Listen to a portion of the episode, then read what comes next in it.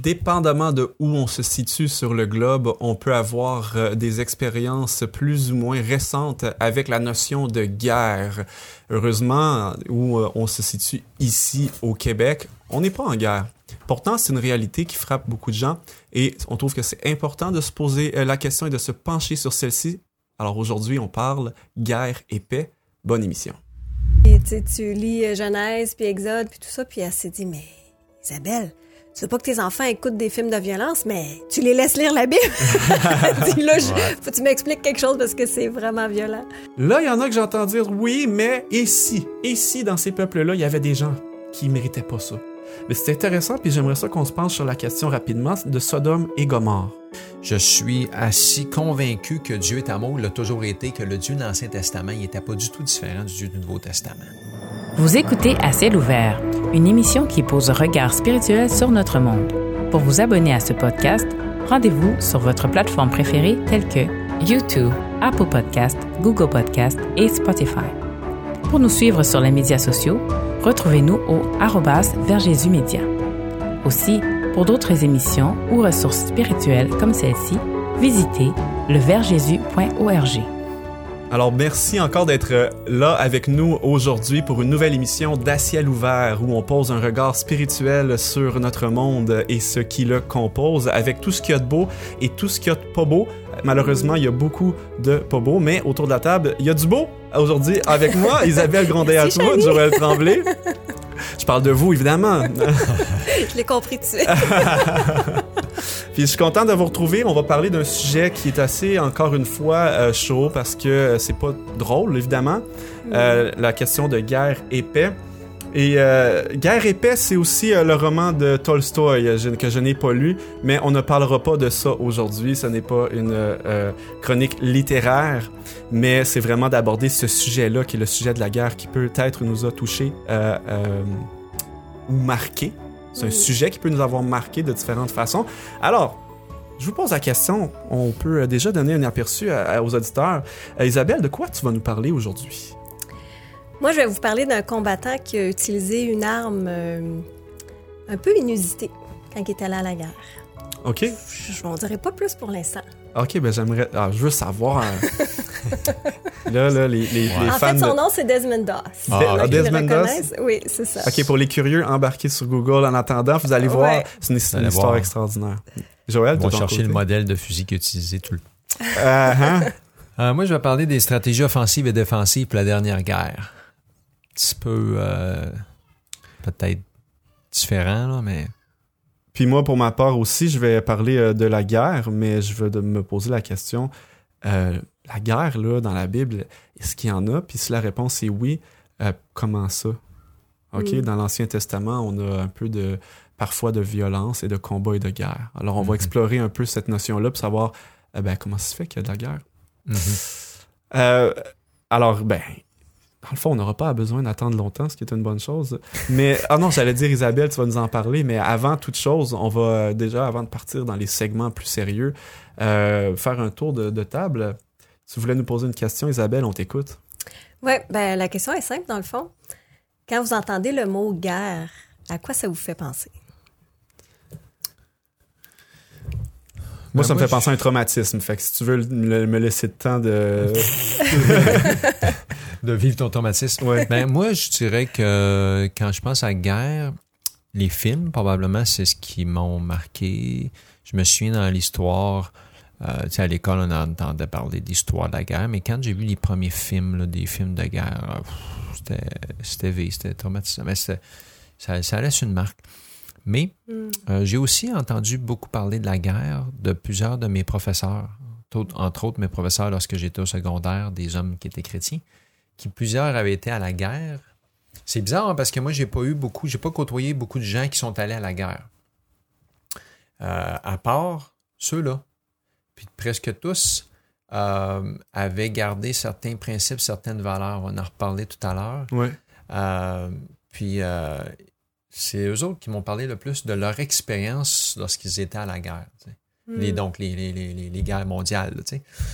C'est quand même fascinant parce que pour moi, le concept de guerre, c'est quelque chose qui est hyper flou, hyper euh, scénario de film, parce que c'est clairement quelque chose auquel j'ai- je m'identifie pas au sens où j'ai pas vécu la guerre moi non plus. Non. On, on- on le disait, hein, il y a ceux qui sont nés en 1900, euh, à l'âge de 45 ans, ils ont vécu deux, deux guerres mondiales plus une pandémie. Euh, je me dis que jusqu'à date, je suis un- je- je- à cet égard, je suis dans la Watt. Mhm. Hmm. Euh, tu parles de film, Joël. J'ai été traumatisé, moi. Euh, puis je le dis euh, assez honnêtement, par le film Il faut sauver le soldat Ryan, ok, du réalisateur Steven Spielberg. Quand je dis traumatisé, c'est pas parce que c'est pas un bon film, euh, puis euh, quoi que ce soit. C'est un excellent euh, film au niveau euh, des standards cinématographiques. Mais on voit là le débarquement de Normandie en entrée de film avec aucune mise en garde quelconque. Ben, c'est peut-être un film qui est pas euh, PG-13 ou euh, à général. Là. OK, on s'entend. Il y a peut-être cette mise en garde-là. Mais le film commence immédiatement avec le débarquement de Normandie où on voit ces soldats-là débarquer sur la plage de Normandie avec les fusillades qu'il y a lieu. Et puis on avait cette scène-là que j'épargne les détails d'un homme qui est en train de mourir sur le combat, au combat, et, il met ses mains sur sa blessure qui est assez intense, merci.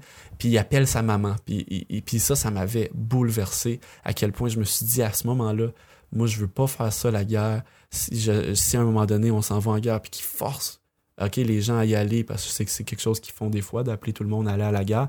J'ai dit, moi, je vais être le déserteur au pire aller, ils vont me traiter de ce qu'ils veulent. Je te disais, Mm. moi, j'étais, des fois, je savais que certaines personnes étaient euh, euh, soustraits à cette obligation-là d'aller à la guerre. Si des fois, des fois c'était si c'était s'ils venaient de se marier, euh, des fois c'était s'ils ont un handicap. J'étais comme moi si je suis pas marié, je me coupe une main. That's it Mhm. j'irai pas à guerre. Tu sais, c'était vraiment là, j'étais comme ça je que, que je- j'ai réagi avec. Ça euh, aurait été plus simple de trouver une femme. Ça euh, peut être compliqué. hey, comment ça fait? J'ai pas pensé à ça Mais heureusement c'est- le cas euh, maintenant là, mais Je comprends ton point, par exemple, de c'est à ce point-là que tu voulais pas y aller, c'est le point que tu voulais ça, aller. oui, oui, oui, oui, c'est ça exactement. Mhm. Je veux dire, s'il faut que, ça- que je fasse ça, je le ferai en même temps. Je dis ça, tu sais. Mhm. Euh, je l'ai pas vécu, puis il y a peut-être des gens qui, qui écoutent, qui sont soldats, puis qui vont à la guerre, puis qui me voient comme peut-être un petit peu une poule mouillée, puis tout ça. Ben, je- peut-être que, que, que oui, j'ai pas nécessairement cette, cette fibre-là en moi.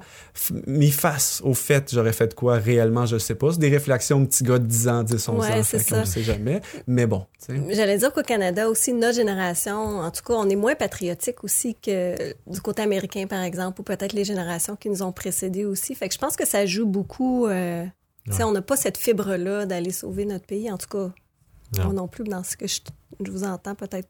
Non, c'est ça. C'est vrai que des fois, il y, a, y cette motivation-là parce qu'il y a pas il doit avoir peu de personnes, s'il y en a, qui choisissent d'aller à la guerre parce qu'ils pensent que ça va être un méchant trip. Non, non, c'est ça. C'est vraiment le, but d'aller sauver son pays, Ouais. d'aller sauver euh, ses droits, puis tout ça, puis acquérir, acquérir d'autres territoires, puis tout ça. Ouais, c'est ça. Ben, moi, la guerre des tucs, ça me fait... euh, la guerre, ça me fait penser à la guerre La des guerre des tucs. trucs. Il y a des trucs. Ah, ça, En bonne québécoise, c'est c'est très léger comme réponse, ah, mais ça, je l'ai déjà c'est vraiment... là, ce genre de guerre-là. oui, puis à celle-là, je me couperais pas la main pour y aller. Celle-là, j'irais participer. Ouais, Hein? ouais, ouais. Ouais, c'est ça. Mais tu sais, les slogans qu'on entend qui sont populaires depuis ça, la guerre, la guerre, La guerre, pas une raison. Pas pour une se faire raison pour mal. se faire mal. C'est ça. Mais blague à part aussi, moi, c'était un, un film aussi que j'avais vu euh, où est-ce que il montrait dans le fond les Juifs qui amenaient dans les, camps de con- dans les camps de concentration. Ça, ça m'avait marqué beaucoup parce que là, il y a beaucoup de femmes, beaucoup d'enfants. Mm. Moi, évidemment, étant une femme, aimant les enfants, ça, ça m'avait touché beaucoup, beaucoup. Parce que c'est sûr guerre, que la guerre, moi, je, je serais jamais appelée à avoir un arme puis aller là-bas, mais de ce côté-là, de la souffrance de la femme des enfants, ça, ça m'avait vraiment euh, bouleversé beaucoup. Celui-là, euh, Euh. ben, celui-là, je- peut-être pas celui que toi tu avais vu, mais euh, un autre, un autre film de Steven Spielberg encore qui est juif, dans le fond, avait fait un film sur ce sujet-là qui était la liste de Schindler. J'étais un peu plus vieux à ce moment-là, puis ça parlait de, des camps de Mhm. concentration. Puis ce- ce- celui-là aussi m'avait beaucoup marqué. Puis son histoire, euh, je l'avais trouvé fascinante. là. Comment il a été sauvé, dans le fond, de la mort certaine, le plus de Mhm. juifs possible. Mhm. Ouais. Ouais, c'est ça. Mais comme vous dites, heureusement, euh, au Canada euh, ou au Québec même, ça n'a pas été quelque chose qu'on a eu à vivre. Pas encore, on Encore. souhaite, euh, on souhaite que ça reste ainsi. Oui, c'est ça. À, à- Mm. à part peut-être certains soldats qui ont été déployés Ouais. pour aller aider d'autres pays. On connaît pas Ouais. nos auditeurs, Mais- mais, c'est clair, j'ai connu, moi, plusieurs personnes qui ont vécu euh, des génocides, des choses comme ça, tu sais, qui Mhm. venaient de d'autres pays, du Rwanda ou d'ailleurs. Il y, en a qui viennent de pays où ils ont vécu la guerre, clairement. Exactement, ils l'ont vécu, exactement. Tout à Ah fait. oui. C'est ça, Ouais. tant bien, mais mais qu'on le vive pas ici. Ici, là, ça veut pas non. dire que Nous, euh, ça Ouais, fait longtemps. ça n'a pas été ça. vécu. Effectivement. Puis, euh, ben, là, je- moi, je, je m'excuse, mais je veux le savoir tout de suite, Isabelle, parce que euh, tu me nous as promis un, un, un arme spéciale. Puis peut-être que si j'avais une arme spéciale, je me sentirais plus en sécurité, puis j'irais euh, peut-être me porter volontaire.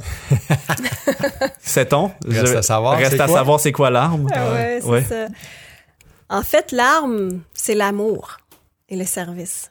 Le, le, cet homme-là dont je, vais vous parler pendant quelques minutes, dans le fond, c'est Desmond Doss. Les gens peut-être le connaissent euh, suite au film qui est sorti en 2016, je crois, un film de Mel Gibson qui s'appelait euh, ou qui s'appelle euh, Ridge. Personnellement, j'ai choisi de pas l'écouter parce qu'on dit que c'est hyper violent. Fait que je l'ai pas vu le film, mais en fait, j'ai rencontré cet homme-là. Wow. Il y a plusieurs années, il vivait dans la région où mon mari a été élevé, dans le fond.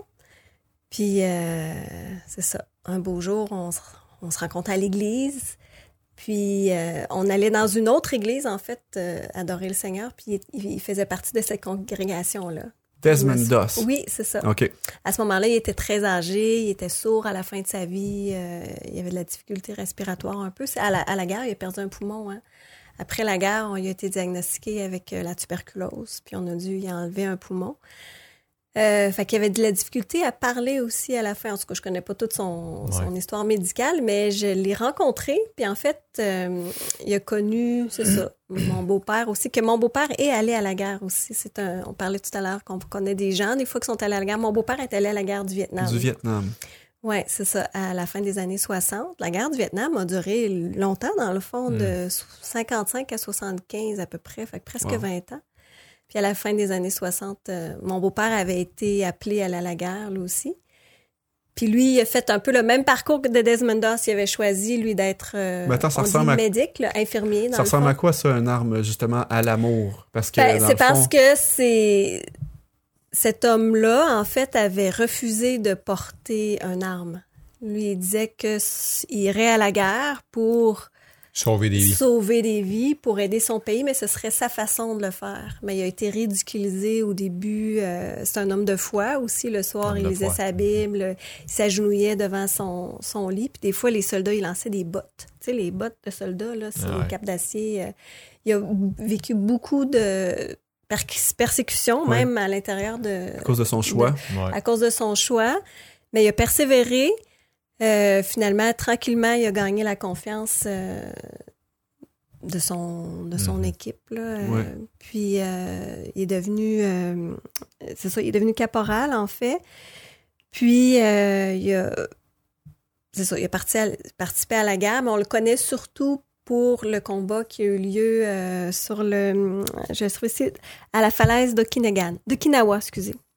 C'est vraiment le, le combat qui lui a valu la médaille d'honneur parce que durant ce combat-là, dans le fond, quand ils ont débarqué euh, sur l'île, puis que là, ils ont voulu... C'est ça, c'était le combat c'est- à ce les Japonais. Là, il y en avait partout qui étaient cachés, dans toutes sortes de grottes et tout ça. Puis c'était très, très violent. Puis il était monté justement sur le, en haut de la falaise, là, où est-ce qu'il y a eu un combat. Puis euh, 75 de ces, euh, de ces Soldats. soldats-là qui ont été euh, dans l'armée avec lui, qui ont Oui. été grièvement blessés. Puis lui, là, pendant 12 heures, il les a descendus un à un de la falaise. Wow. Puis euh, c'était vraiment miraculeux parce que apparemment il y avait les les bullets, là, les, les, les Ouais, balles, les balles les qui passaient euh, autour de la tête tout le long. À 12 heures, c'est long là, à, à descendre les gens. Puis il aurait pu apparemment mourir plusieurs fois, mais Ben oui. le, le Seigneur a préservé sa vie. Et qu'est-ce qui était son, euh, sa motivation à vouloir justement ne pas porter d'armes? C'était Ouais. quoi qui le motivait? Qui ses convictions religieuses. Il avait lu, il disait que quand il était un jeune homme, euh, il vient d'une famille chrétienne, puis il y avait des, euh, une image sur le, sur le, le mur du salon, puis c'était les dix commandements de Dieu. Puis euh, chaque commandement était illustré, Puis, euh, le commandement qui dit Tu ne tueras point était illustré par Caïn qui avait tué son frère Abel. Puis il disait que la f- cette image-là lui était restée à l'esprit pendant des années. Puis quand il a été, euh, Mhm. Puis en fait, c'est pas euh, contrairement à ce que tu racontais. Lui, il est rentré, il s'est euh, enrolled. C'est porté Il- Il volontaire? s'est porté volontaire dans l'armée en 1942. Wow. Puis, euh, c'est ça. Lui, il disait qu'il voulait aller là pour sauver les vies de ceux qui seraient blessés. Puis, euh, c'est de cette façon-là Mais que, qui lui, porterait pas d'armes. que lui ne Ouais. tuerait pas. Il était ce qu'on appelait les- un objecteur de conscience. Là. Oui, c'est ça, tout à fait. Il n'a pas été le premier ni le dernier, mais lui est probablement le plus populaire. Mais euh, c'était commun, c'était en tout cas parmi les adventistes du septième jour, plein de gens qui étaient protestants là, de, de refuser de porter les armes. hein. C'est- Et, et c'est une question qui est encore d'actualité. Pas plus tard que il y a de quelques semaines, je lisais en ligne une discussion entre euh, Ouais. chrétiens, des gens qui posaient la question est-ce que je devrais ou non porter les armes si je suis chrétien? La Ouais. personne euh, qui posait la question était dans l'armée déjà et elle est devenue chrétienne. Fait que là, elle se demandait quoi faire. tu sais. Mm. Puis il y avait plusieurs opinions, Ah justement. ouais, c'est ça. Ben oui, c'est ça. En tout cas, moi, je trouve que son histoire est inspirante. Puis même, justement, après ce combat-là, euh, vers la fin, il a été blessé trois fois, en fait. Il a reçu une balle aussi dans l'épaule, puis il était très, très souffrant. Puis c'est c'est ça, deux autres infirmiers, les médics qu'on les appelle, ils le transportaient sur une espèce de civière. Puis ont vu plus loin un autre euh, soldat qui était plus, plus blessé que lui, puis il a dit « Laissez-moi ici, amenez l'autre, puis si je meurs, je meurs. » Mais fait qu'ils ont, ils ont déposé Desmond Doss, sont occupés de l'autre, ils sont revenus le chercher Je après. crois que c'est tellement important quand même comme euh, un détail qu'on apporte à l'histoire parce que c'est pas quelqu'un qui a été justement forcé d'être dans l'armée puis que rendu là il a dit ben je suis ici parce que je suis forcé mais je porterai pas d'armes. Mhm. C'est pas ça là parce que comme tu viens de le mentionner, il s'est enrôlé lui-même dans l'armée pour aller sauver des gens. Puis avec ce que tu viens de nous raconter maintenant, c'est que même il était prêt à mourir s'il fallait. Ouais, ouais. Ouais, tout à fait. Puis il était marié en plus, lui. Il avait Ouais. marié sa femme pas longtemps avant de partir, sa Hey, femme je- Dorothée. Je prends des notes sérieusement. Ah ouais. Mais puis le plein incroyable, moi j'ai vu le documentaire, j'ai pas vu le film Hawks Ridge, mais j'ai vu les documentaires, tu sais, puis il parle dedans, tu vois les témoignages que lui fait avec d'autres hommes qui, qui étaient avec lui au combat, ils sont rendus vieux quand ils font le, le, le- le documentaire. Mais euh, ce qui était le plus incroyable, c'est qu'il y avait quand même l'option d'être parmi des médics ou les équipes euh, d'infirmiers qui étaient pas au combat. Mais lui, dès le début, il était tellement courageux que dès le début, lui, il avait dit non, moi, je vais aller au combat, je vais être dans le champ à sauver les gars qui pourraient mourir si quelqu'un ne les ramasse pas. Tu sais, il, il était extrêmement brave. Par contre, il a de l'air à dire des fois que il y avait une certaine peur, mais il avait remis sa peur entre les mains de Dieu en disant Seigneur, moi, je ne vais pas là pour tuer, je vais là pour sauver des vies. Puis, si je ne me trompe pas, il a même déjà ramassé des Japonais.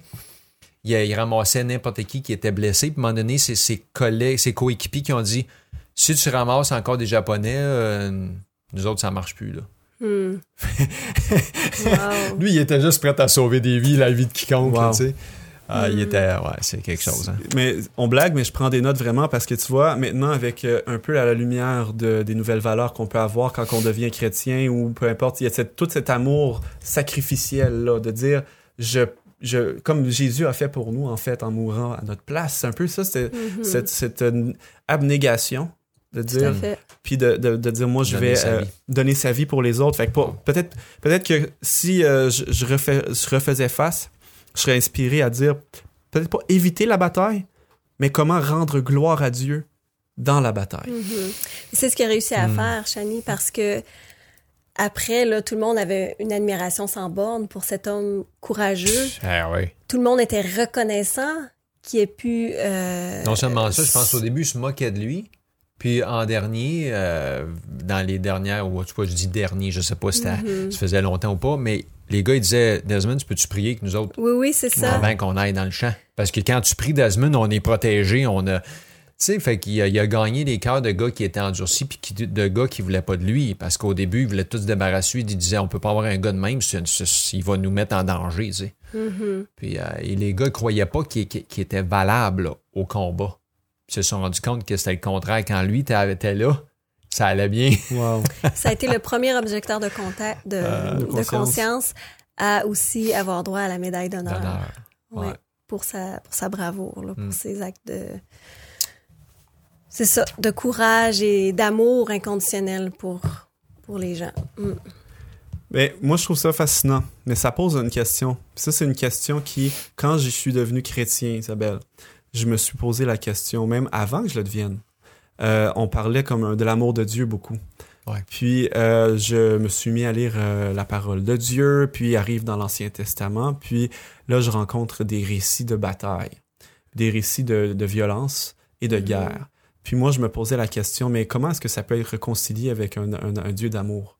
Puis je comprenais pas un peu, puis c'était difficile pour moi. On me donnait des réponses, mais tu sais, c'était quand même dur pour moi de comprendre. Puis euh, je, je m'écoute, je me suis peut-être pas donné la mission d'expliquer ça pour les auditeurs, mais je vais faire de mon mieux. Puis je vais essayer peut-être que les gens à la maison ont la même, le même réflexe de dire bon, un Dieu bon et gentil, j'aimerais, Mhm. sauf que euh, ce que je vois de mes yeux dans le monde, et puis parfois même ce que je peux lire dans la parole, ne semble pas toujours correspondre. Non, puis t'es pas le seul, Chani, parce que moi récemment, j'ai une sœur qui s'est intéressée justement à lire la Bible, puis ça n'a pas été long que tu dis, tu sais, tu lis euh, Genèse, puis Exode, puis tout ça, puis elle s'est dit, mais Isabelle, tu veux pas que tes enfants écoutent des films de violence, mais tu les laisses lire la Bible. Dis là, je- Ouais. faut que tu m'expliques quelque chose parce que c'est vraiment violent. Non, c'est important, je pense, d'aborder ça. Je connais pas grand monde. Ben, plein de monde avec lesquels j'étudie la Bible, incluant moi, on arrive à ces récits-là, puis on essaie de dire, oh, minute, c'est- un autre Dieu que je connais, là. C'est ça. C'est quoi? La première, le premier réflexe, c'est un petit peu un malaise. Mais quand on, quand va plus euh, creuser en profondeur, on comprend que le contexte et euh, la signification de tout ça et la nature de Dieu est encore la même malgré tout. Puis je vais essayer de, de- de vous guider un peu à travers euh, le- un, petit euh, plan. Il y a des mots là, que je vais utiliser peut-être qui sont nouveaux pour certaines personnes, puis on va euh, expliquer. C'est vraiment un, un- un survol sommaire. Alors c'est sûr qu'on va peut-être pas parler de tout, mais la première chose, dans le fond, c'est dans Psaume 103, verset 8, qui nous dit un peu la nature de Dieu comme beaucoup d'autres de, de ses attributs. C'est écrit L'Éternel est miséricordieux et compatissant, lent à la colère et riche en bonté. Fait que là, on peut se dire, mais un Dieu comme ça, oui, je veux ça, mais après ça, on va aller voir des récits où Israël est appelé à combattre des, des nations environnantes et euh, euh, où, où les gens sont carrément tués. Fait que tu dis- Femme et enfant, puis ça, c'est les bouts, là. Moi, Ouais. je dis, hey, ça, Mm. je le prends pas. Exactement. Puis là, on se dit, mais qu'est-ce qui se passe? Alors, le premier concept que j'aimerais attirer l'attention des gens, c'est celui qu'on appelle la théodicée. Donc, théo, ça veut dire Dieu. Et puis, théodicée, c'est pour dire, si un Dieu bon, pourquoi le mal? Fait que ça, c'est la Mm. première notion qu'il faut se poser comme question. Puis, euh, la réponse courte, parce que ça pourrait être une émission au complet, c'est que euh, on fait, on est dans un monde où le péché existe et il y a Dieu qui euh, veut nous sauver et il y a l'ennemi de Dieu qui veut nous perdre. Ok, dans la Bible, on l'appelle de plusieurs, plusieurs façons. Euh, Lucifer, Satan, Le dragon. le dragon. Il y a Le plusieurs. diable. Exactement. Mm. Donc lui, c'est ça qui veut euh, nous perdre. Puis on a le libre arbitre. Donc l'homme doit faire des choix Mm. parce qu'on peut être sauvé par l'amour de Dieu si on veut euh, choisir Dieu puis l'aimer. Puis ça, le libre arbitre, c'est parce qu'il faut nous laisser le choix. Il faut qu'on Mhm. soit en mesure de choisir. Si on n'avait pas ce choix-là, ça serait pas vraiment de l'amour du tout en Ça réalité. forcé, mais non. Fait que ça, il y a le, ce premier concept-là de dire, OK, Dieu est bon, mais on a quand même la présence du mal dans le monde jusqu'à ce que euh, le retour de Jésus, puis que tout ça soit du passé. Alors, on est confronté à ça. Maintenant, euh, comment ça se réconcilie avec euh, le peuple d'Israël? Un autre, nouveau, un autre mot, théocratie. À l'époque d'Israël, il n'y avait, pas des nation- il y avait pas des pays comme aujourd'hui. On avait des différentes nations, mais ils étaient toutes venus du même peuple au départ. Tout le monde, on venait euh, de, de- de- de la même origine, et puis c'était Dieu qui avait créé tout le monde. Et puis éventuellement, il y en a qui ont choisi de rester fidèles à Dieu, c'était le peuple d'Israël, et il y a des nations environnantes qui ont choisi de se détourner de Dieu. Mhm. OK? Et puis, Israël était dirigé par Dieu lui-même. Nous autres, au Canada, on est dirigé par Justin Trudeau. Aux États-Unis, ils sont, sont, sont, sont, dirigés par Donald Trump. Ça nous fait rire ou pleurer, je sais pas. Euh, euh, euh, je suis tellement d'accord Ouais. avec on toi. parlera pas politique. Et il n'y a plus aujourd'hui de, de, de nations ou de pays qui sont dirigés par Dieu. OK, il y a des mouvements religieux, mais au niveau politique, on est rendu avec des pays. Et puis là, théocratie, c'est ça, théo pour Dieu, et théocratie pour dire c'est euh, Dieu qui en était le chef. OK, il était présent Gouvernement, même avec la nation. Euh, Mais comment il faisait, Chani, Démocratie. Pour, pour que Dieu leur parle, est-ce que Dieu leur parlait à ce moment-là? Comment qu'ils l'entendaient? Oui, il y avait un représentant auprès de... de, de- on, on, s'en remonte à la base, il y avait Moïse, OK, qui pouvait aller justement rencontrer Dieu, qui recevait les instructions Mhm. directement de Dieu. Et euh, physiquement, il y avait une colonne de nuée qui suivait le peuple d'Israël la nuit et une colonne de feu qui suivait pendant le jour. Donc, il y avait même une manifestation physique de la présence de Dieu, en plus d'avoir accès à ses, ses directives. OK? Fait que ça, c'était la Mhm. théocratie à l'époque. Après ça, il y a eu des monarchies, il y avait des rois qui décidaient, puis il y avait les peuples, les nations qui se sont divisées jusqu'à aujourd'hui, ou pour beaucoup d'endroits, dont ici où on se parle, il y a une démocratie, puis maintenant on a des pays, et puis c'est rendu politique. La religion, maintenant, euh, c'est plus ça qui définit quoi que ce soit, même Mm. s'il y en a... Dans un même pays, on peut avoir toutes sortes de religions. OK? Fait que ça, c'est tout mélangé.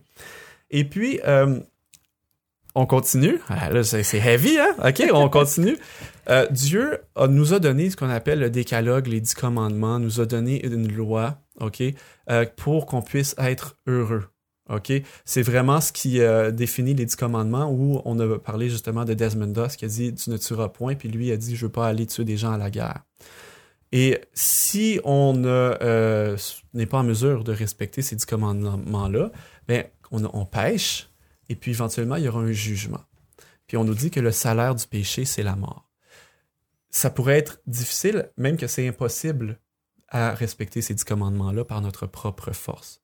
Et puis c'est la raison pour laquelle euh, Dieu a envoyé d'abord son Fils, Jésus, mourir pour nous à la croix, et grâce à son sacrifice parfait, parce que lui n'avait pas péché, on a maintenant accès à pouvoir être sauvé par Dieu grâce à lui. Après que Jésus est parti, il nous a envoyé le Saint-Esprit. Donc le Saint-Esprit peut être auprès de nous pour justement nous euh, fortifier et nous amener à euh, ne pas euh, ben, briser les commandements de Dieu euh, et aussi quand on le fait, à nous repentir de ça. Fait que ça, c'est vraiment par rapport au fait que il y a les dix commandements. Si on les brise, notre salaire doit être la mort et le jugement va venir, mais on a des outils euh, en notre, nos mains. C'est pas des outils, mais on a des, euh, euh, une manière d'être sauvé que Dieu a pour- pourvu. À l'époque, Dieu pouvait des fois amener le jugement immédiatement parce que c'était lui qui dirigeait. Ah ouais. C'était son peuple, c'était lui qui était à la tête, et parfois les peuples environnements qui s'étaient détournés, il n'y avait plus rien à faire pour eux parce qu'ils étaient complètement détournés du péché. Que, ça aurait- que c'était à ce moment-là que le, euh, le jugement de Dieu tombe ou que ce soit à la fin des temps lorsqu'il y aura son retour. Euh, le résultat est plutôt le même. Là, il y en a que j'entends dire oui, mais et si, et si dans ces peuples-là, il y avait des gens qui ne méritaient pas ça? Mais c'est intéressant, puis j'aimerais ça qu'on se penche sur la question rapidement de Sodome et Gomorre. C'est une histoire dans la Bible où, justement, Dieu a demandé à un de ses enfants qui s'appelait Lot de sortir de cette ville-là parce qu'elle était condamnée. Il n'y avait pas personne qui était bon là-dedans, puis il fallait qu'on qu'on la détruise. Et puis, Abraham a le même réflexe que nous, on a. Plaide. Ah il ouais. dit, mais oui, mais attends, il y a peut-être du monde là-dedans là, qui mérite pas ça. Mm. OK? Puis juste pour qu'on vous dise un peu, quand on dit de se détourner de Dieu, on dit qu'il y a des il y a des peuples qui s'étaient détournés de Dieu aux alentours d'Israël. Qu'est-ce que ça veut dire détourner? Puis j'aimerais ça juste lire un, verset pour euh, qu'on comprenne un peu de ce qui était fait dans ces nations environnantes. C'est dans Genèse 18 au verset 25 qui est écrit. euh, non, c'est pas vrai, c'est pas celui-là. C'est de Genèse 19 au verset 4, mais je, je vais le lire. Euh, il n'était pas encore couché, c'est-à-dire il y avait l'eau dans la ville de Sodome qui accueillait deux personnes qui étaient en réalité des anges. OK? Puis ils étaient dans la maison de l'eau dans Sodome.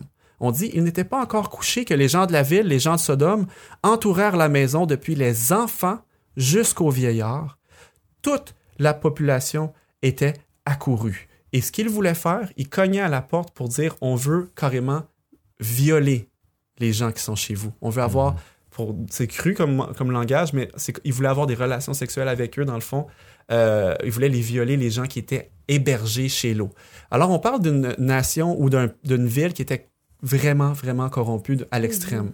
Il y avait de- du, du jeune au vieillard qui était accouru à la porte ici. Fait c'était une ville qui était vraiment détournée de Dieu, très corrompue. Et dans- à l'époque euh, d'Israël, c'est la même chose. Les nations environnantes qui s'étaient détournées de Dieu, qui n'adoraient plus Dieu, s'étaient tournées vers toutes sortes de rituels. Il y en a qui sacrifiaient leurs enfants. Il y avait aussi du viol. Il y avait toutes ces choses-là, on va y revenir. Hmm. Mais Abraham, lui, dit, oui, mais Dieu, attends Dieu, c'est pas, c'est pas qui tu es. Il dit faire mourir le juste avec le méchant en sorte qu'il en soit du juste comme du méchant. Loin de toi cette manière d'agir, loin de toi. Celui qui juge toute la terre n'exercera-t-il pas la justice? Fait que déjà Abraham, dans la Genèse, a le même souci qu'on peut avoir des fois. Seigneur, il y a peut-être des justes. Mhm. Fait que là, Abraham commence à intercéder. Dire, Dieu, s'il y a 50 justes dans la ville, est-ce que tu vas la détruire? Dieu lui répond, non, s'il y a 50 justes dans la, dans la ville, je ne la détruirai pas. S'il y en a 45, s'il y en a 40, puis s'il y en a 30, puis s'il y en a 20, vas-tu la détruire? Puis s'il y en a juste 10, à chaque fois, Dieu répond la même chose. S'il y a 10 justes, je la détruirai pas. Il n'y en a même pas 10. Il y en aura même, puis il n'y en avait même pas 10. Non. Fait qu'au final, le jugement de Dieu tombe sur Sodome et Gomorre parce qu'il n'y a même pas une personne juste. Ben, ceux qui étaient justes, Dieu les appelle à sortir. Sortir. C'était la famille de l'eau. Et puis, on pourrait aller longtemps encore là-dedans. Donc, ce même souci qu'on peut avoir de dire la justice de Dieu où elle est, elle est présente. Parce que Dieu le dit lui-même dans Ézéchiel 18, 23, ce que je désire, est-ce que le méchant meure? Dit le Seigneur, l'Éternel. N'est-ce pas qu'il change de conduite et qu'il vive? Alors ça, c'est Dieu qui dit ça lui-même. Je veux pas que les gens meurent, je veux qu'ils se détournent et qu'ils vivent. Sauf que quand il était en- chef de la nation, il pouvait demander à certains moments donnés que le jugement qui est juste, parce que c'est lui qui connaît les cœurs, soit appliqué à l'époque immédiatement. Mhm. Et on peut savoir que les peuples qui étaient détruits à cette époque-là environnant, il n'y avait pas de juste dans le peuple à cause des histoires qui sont là dans Genèse. Alors c'est sûr que c'est dur à comprendre.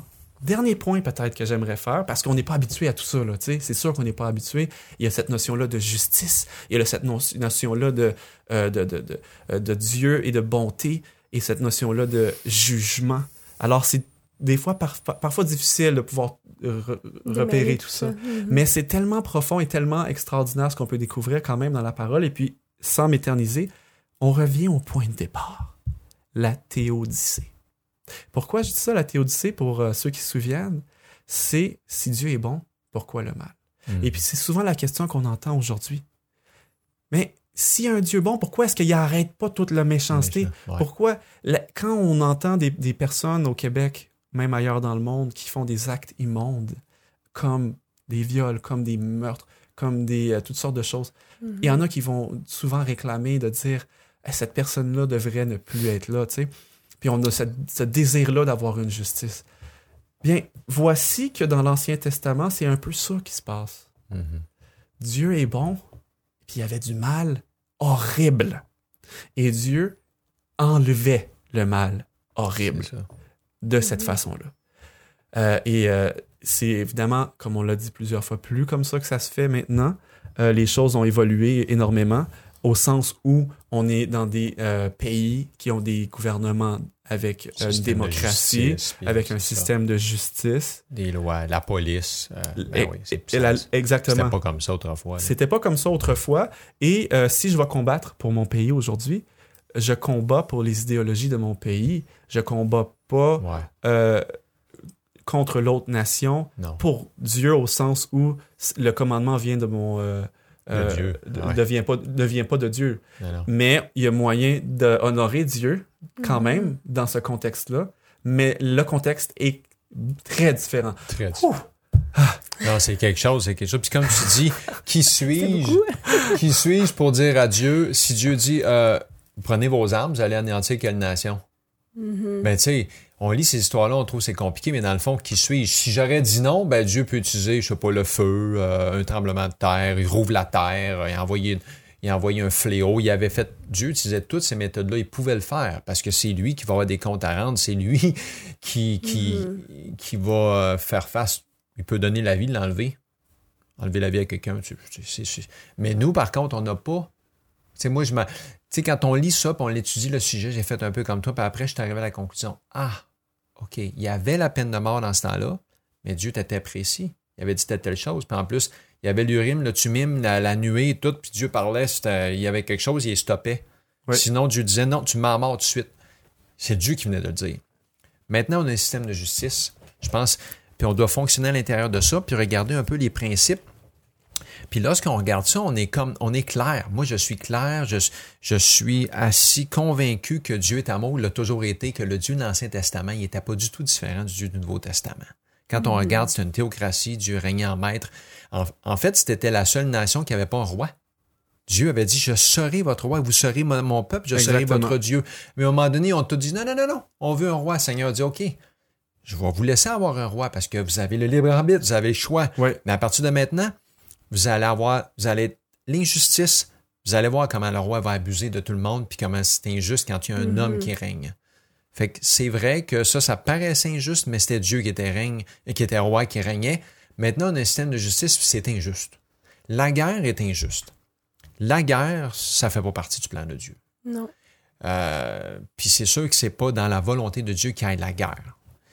Maintenant, tu sais, là, on a parlé un petit peu de la guerre, objection, de, euh, objecteur de conscience. Personnellement, euh, depuis mon jeune âge, là, tu sais, quand j'ai entendu les premières fois les, mes, mes, mes professeurs à l'école où j'étais à une école chrétienne qui étaient tous objecteurs de conscience, qui étaient allés à la guerre, euh, la plupart n'ont pas eu besoin d'aller au champ, là, dans, ou dans, sur la zone de combat, mais Au front, là. ils soignaient les, tous les malades qui rentraient, là, puis euh, ils ont quand même été persécutés, certains pour leur foi, etc. Mais moi, j'admirais ça. Je me disais, wow, c'est quand même quelque chose. Mais ils n'ont jamais eu la, le remords de vivre avec, sur leur conscience, de vivre avec le fait d'avoir tué. Ils n'ont jamais eu. Tous ces hommes-là que j'ai connus, moi, des chrétiens qui étaient allés là-bas, ils ont, ils ont aidé les, les gars qui étaient blessés, etc., mais ils n'ont jamais tué personne. Ouais. Alors, je pense que c'est la position que j'adopterais. Si Dieu est amour, puis si la Bible dit tu ne tueras point, puis en plus, si on regarde un paquet de versets, j'ai mis des, sur papier toutes sortes de choses, des principes directeurs. Quel genre de principes directeurs je pourrais utiliser dans ma vie?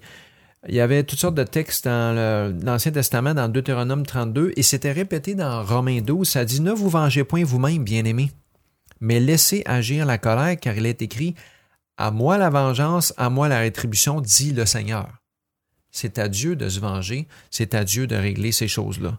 Parce Ah. qu'on a cette soif de justice. Oui, c'est vrai qu'on a cette soif de justice, mais si je prends sur mes épaules l'idée de bon, ben, je vais anéantir telle nation, ouf, je vais rendre des comptes. Oui. Mais surmonter le mal par le bien. Dieu nous dit que nous, en tant qu'Écritures, de surmonter le mal par le bien.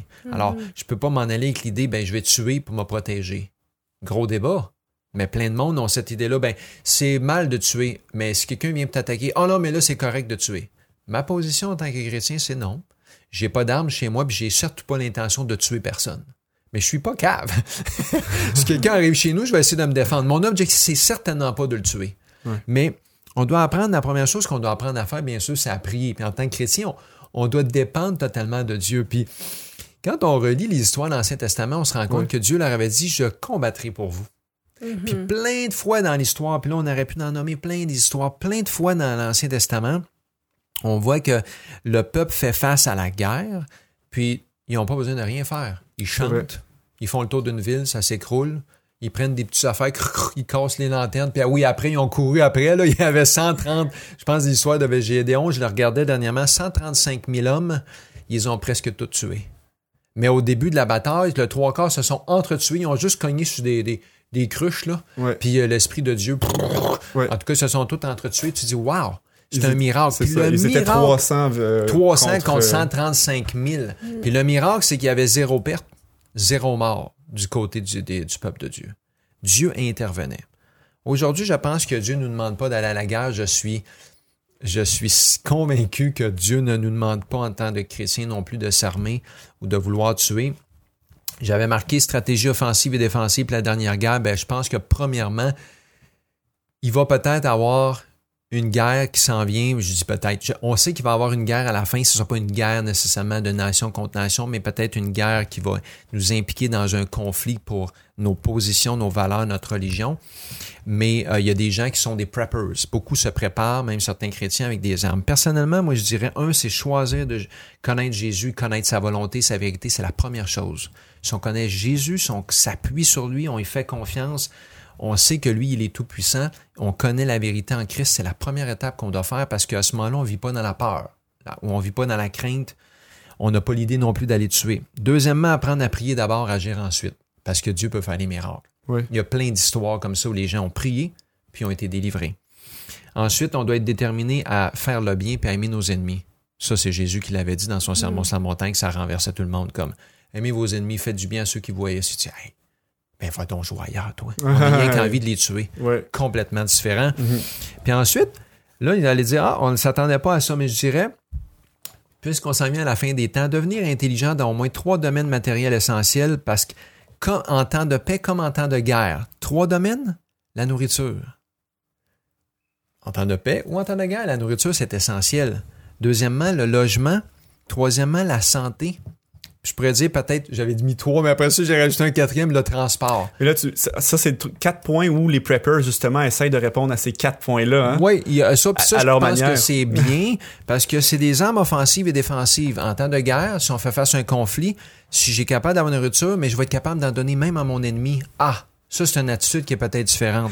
Si j'ai le logement, j'ai appris à réparer, j'ai appris à accueillir, j'ai appris à aider quelqu'un qui a besoin d'un logement, je vais le faire. La santé, s'il y a quelqu'un de blessé, présentement, on devrait être intelligent dans ces choses-là pour aider à soigner la maladie sans avoir à compter sur tout ce qui est compliqué, mais en étant intelligent dans ces choses-là, je pense qu'en temps de paix, comme en temps de guerre, quand on va vivre un conflit, imaginez-vous quand tu, tu vas aider ou soigner ton ennemi.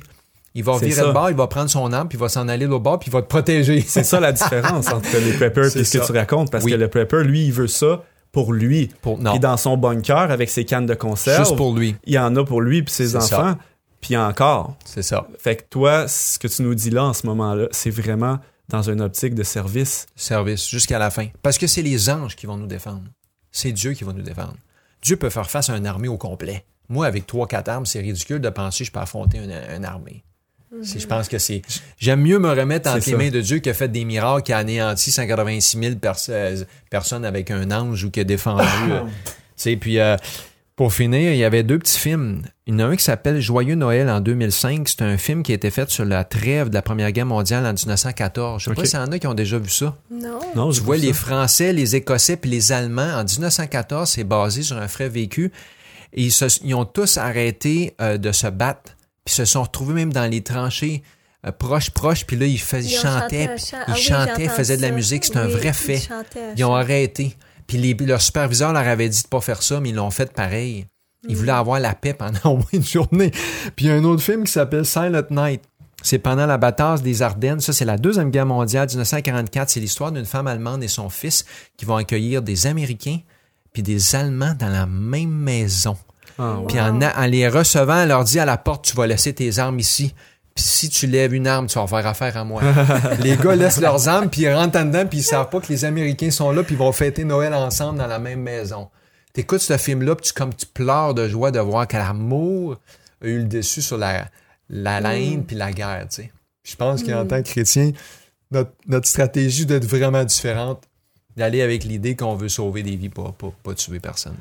Hey, un sujet, un sujet d'une profondeur inouïe parce que euh, quand on regarde l'histoire du monde, ce sont beaucoup euh, des euh, guerres et des conquêtes qui se sont succédées et jusqu'à ce jour, on est encore dans des conflits tout le temps. Fait que c'est un sujet Ouais. qui, qui pourrait tellement être creusé. Et puis nous, faut savoir, hein, puis il faut se poser la question en tant que chrétien où est-ce que je me situe par rapport à tout ça. Parce que, euh, veux, veux pas, il y, a une, euh, il y a des conflits qui sont à venir. À venir. Et euh, Ouais. juste avant de passer à la petite euh, méditation avec toi, Isabelle, on a, on a beaucoup répété, euh, ben beaucoup, on a répété le mot prepper une couple de fois. Peut-être juste dire aux gens, c'est un terme aux États-Unis pour ceux qui se préparent à La fin euh, du la monde. fin du monde. Ouais, que ce ça. soit la- l'apocalypse de zombies ou que ce soit une nouvelle guerre, quoi que ce soit. Puis ils se préparent, d'où le mot prep, prepper. Fait que je voulais juste dire, des fois que les gens sont à l'écoute, ils disent prepper, prepper, pepper du sel, puis du poivre. C'était pas ça Ouais. à quoi on faisait référence. Mais euh, parlant de conflit qui est à venir, peut-être même déjà en cours, Isabelle, tu vas nous guider dans une méditation que tu as intitulée La grande controverse. Tout à fait. En fait, moi, je veux m'adresser à vous, à la maison où vous soyez. Peut-être que là, ça fait quelques minutes qu'on parle du mal. J'imagine que vous posez la question peut-être maintenant ou que vous voulez poser dans le passé, mais d'où ça vient le mal? Pourquoi le mal? En fait, moi, je veux juste vous raconter l'histoire de l'origine du mal en cinq minutes. Euh, en fait, on sait qu'au ciel, l'ange, l'ange parfait, le premier ange de Dieu s'est rebellé contre lui. On l'appelait Lucifer euh, à ce moment-là. Et malheureusement, dans sa rébellion, il a amené avec lui un tiers des anges. Et euh, dans le fond, ce qu'il voulait, Lucifer, c'était d'avoir la première place. Il était jaloux de Jésus, le Fils de Dieu, il voulait sa place, son égoïsme a pris le dessus et il a causé la discorde dans le ciel et finalement, lui et un tiers des anges ont été rejetés. Et depuis ce temps, il est le prince de ce monde. Euh, sûrement que vous vous posez la question justement pourquoi le mal? En fait, la Bible nous parle d'un conflit entre le bien et le mal qui est encore très présent. Puis pour l'amener peut-être de façon plus personnelle, comment est-ce que ça, ça peut se, se traduire dans ma vie, dans vos vies à vous? Ben, ça peut être tout simplement euh, un conflit familial que vous fait vivre des relations brisées, ça peut être des problèmes de santé, ça peut être des stress financiers, ça peut être toutes sortes de choses qui sont vos combats à vous, sont mes combats à moi, et on est tous dans le même bateau. Nous, on, on, on veut vaincre ce mal qui, qui se manifeste de toutes sortes de façons. Euh, et le Seigneur nous parle dans sa parole, nous donne des armes justement, comment arriver à vaincre ce, euh, ces combats-là de la vie qui nous, euh, qui nous touchent chacun.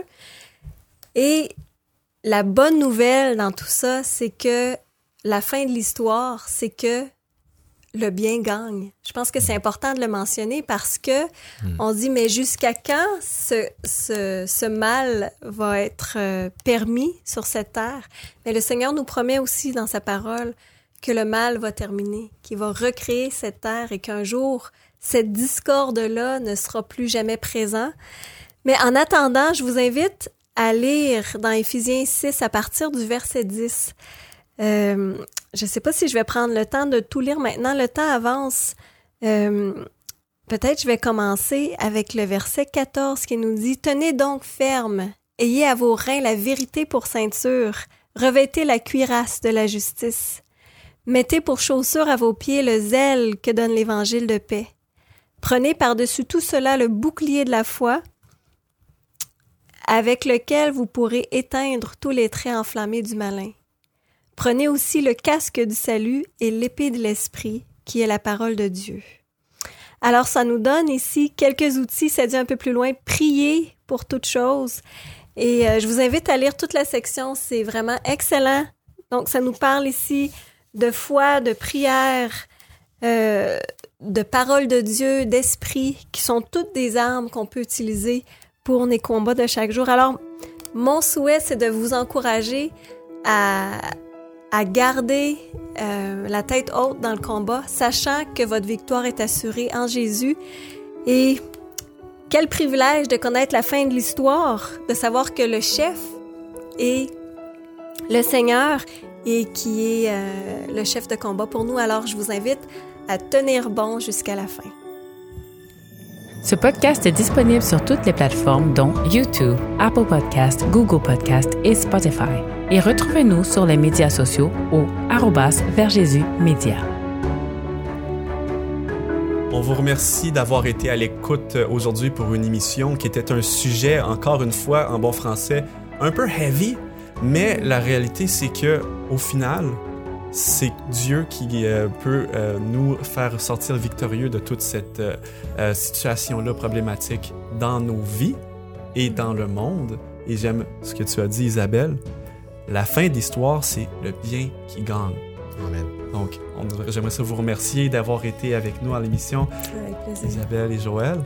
Et on vous remercie à la maison d'avoir été là, parce que à la fin de l'histoire, c'est le bon qui gagne, le méchant meurt. Il faut juste laisser Dieu être aux commandes et diriger notre vie. Ce qu'on vous invite à faire, et on vous donne rendez-vous pour une autre émission.